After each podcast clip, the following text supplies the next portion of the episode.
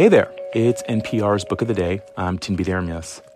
My dad found his green thumb in recent years, and if witnessing his botanical adventures has taught me anything, it's that gardens change people. They root you in a community, help you grow and imagine what's possible, even ground you. It's a sentiment that's at the heart of poet Camille Dungy's new book, Soil, the story of a black mother's garden. She spoke about it recently with NPR's Melissa Block, a gardener in her own right, and touched on all the ways that the natural world shape and are shaped by things that you might not think about race, gender, even whether you live in a neighborhood, any neighborhood. And in writing about her own connection to nature, Dungy is doing something utterly poetic, making space for others to do the same and find their way to growth. Here she is with Melissa Block.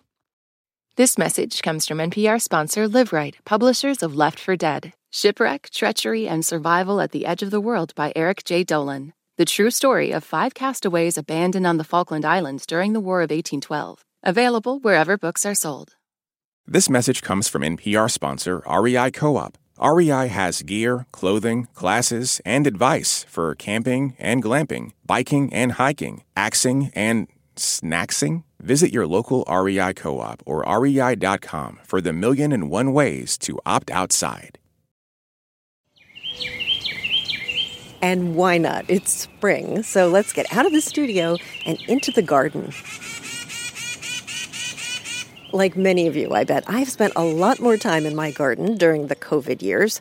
We've ripped up all the sod and we filled what used to be lawn with flowering perennials. They're mostly native, friendly to pollinators, and about 1,500 miles west of me. Good morning. How are you? In Fort Collins, Colorado, poet Camille Dungy has done the same thing. I'm going to walk you first through what we call the Prairie Project.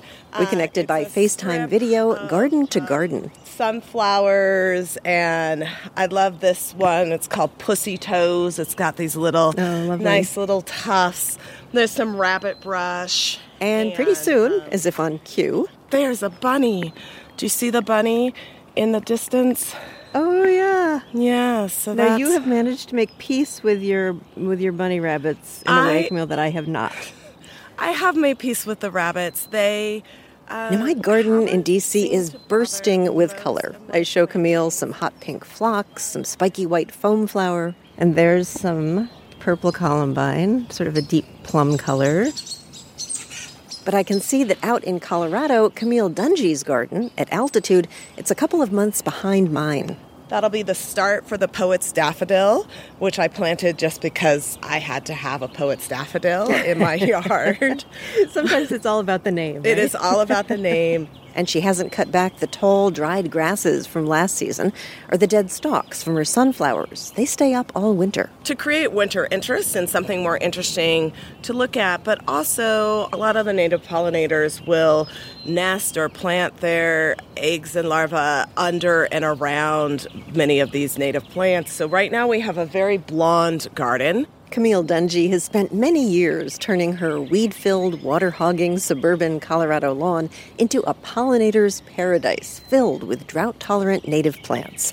She writes about this in her new memoir titled Soil The Story of a Black Mother's Garden.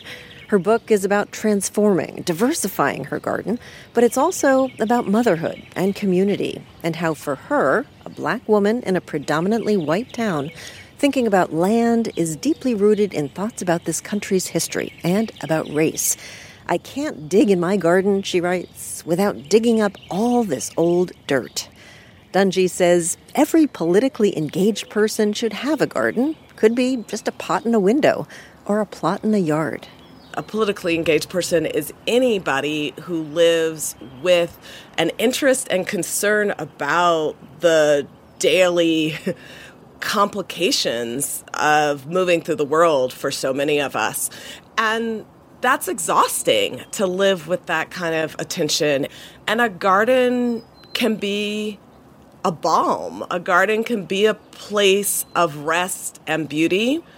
But a garden also teaches me patience, and mm. that the work of a politically engaged person often requires true patience. And the garden supports my belief that that patience can very frequently pay off. Hmm. You also link, Camille, the, the notion of diversifying your landscape with diversifying what we think of as sort of the canon of nature writing, which you mention and as something that really confounds and annoys you. A lot of it has been written mostly by men, white men, wandering alone. You mentioned John Muir, you mentioned Henry David Thoreau and Edward Abbey. Um, men with nobody to think of or worry about but themselves, is how you put it. Why is that so annoying to you? I wonder who is excluded if the spokesmen for that issue are solitary white men. And in the cases where they're women, those women write themselves into that tradition of solitude. And you're thinking of Annie Dillard. I'm there, thinking specifically of Annie Dillard and also Mary Oliver. These are all writers who are important and fascinating and write really key texts. And yet, the absence of family and community troubles me because I don't see a way forward realistically without engaging people who have people. um, also, as a mother, I don't have the luxury of just leaving my child behind and tromping into the woods for days at a time. If I did that, I needed to bring her along, and then I have to bring like a million snacks and, um, you know, like stop every few hundred feet. I'm riding out of a suburban landscape where I have neighbors and community, and um, it's a very different and I think much more practical set of questions for how to build a sustainable world if I think about it from my house and who's in my house and who's right around it.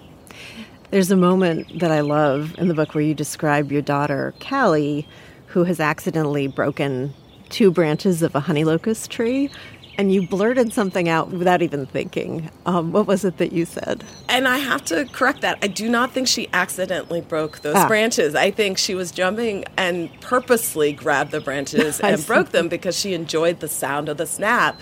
And so just came out of me. I said, Don't hurt that tree. Trees are people too. and everybody at the party sort of looked at me with this confusion. And I realized at that moment that my empathetic connection with other living beings was not necessarily a normalized point of view. And particularly not you know in the backyard of a suburban home i just enjoyed the process of writing about my backyard with the same kind of rapture that so many of the canonical writers write about those sort of far distant, unpopulated, uh, sublime spaces. You do love listing the names of the plants in your garden and the animal life that flocks to your garden. And I wonder if you could read a section that I especially loved um, where you say their names sound like music. Could you read some of that? I can do that.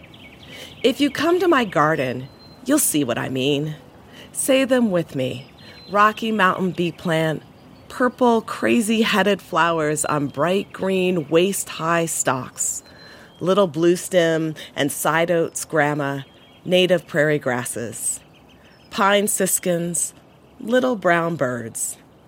Painted ladies, brown, orange, and white spotted butterflies who feed on our hollyhocks, allium, echinacea, and hyssop. I do not tire of repeating the names of the many lives I am learning to love. I love that section so much. It's beautiful. Thank you. Camille Dungy, thank you so much. Thanks for coming out into the garden with us today.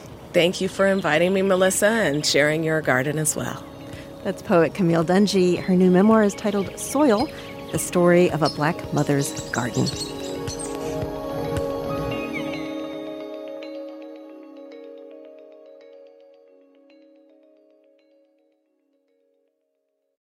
This message comes from NPR sponsor, the Capital One Venture X Card. Earn unlimited 2x miles on everything you buy. Plus, get access to a $300 annual credit for bookings through Capital One Travel. What's in your wallet? Terms apply. Details at CapitalOne.com.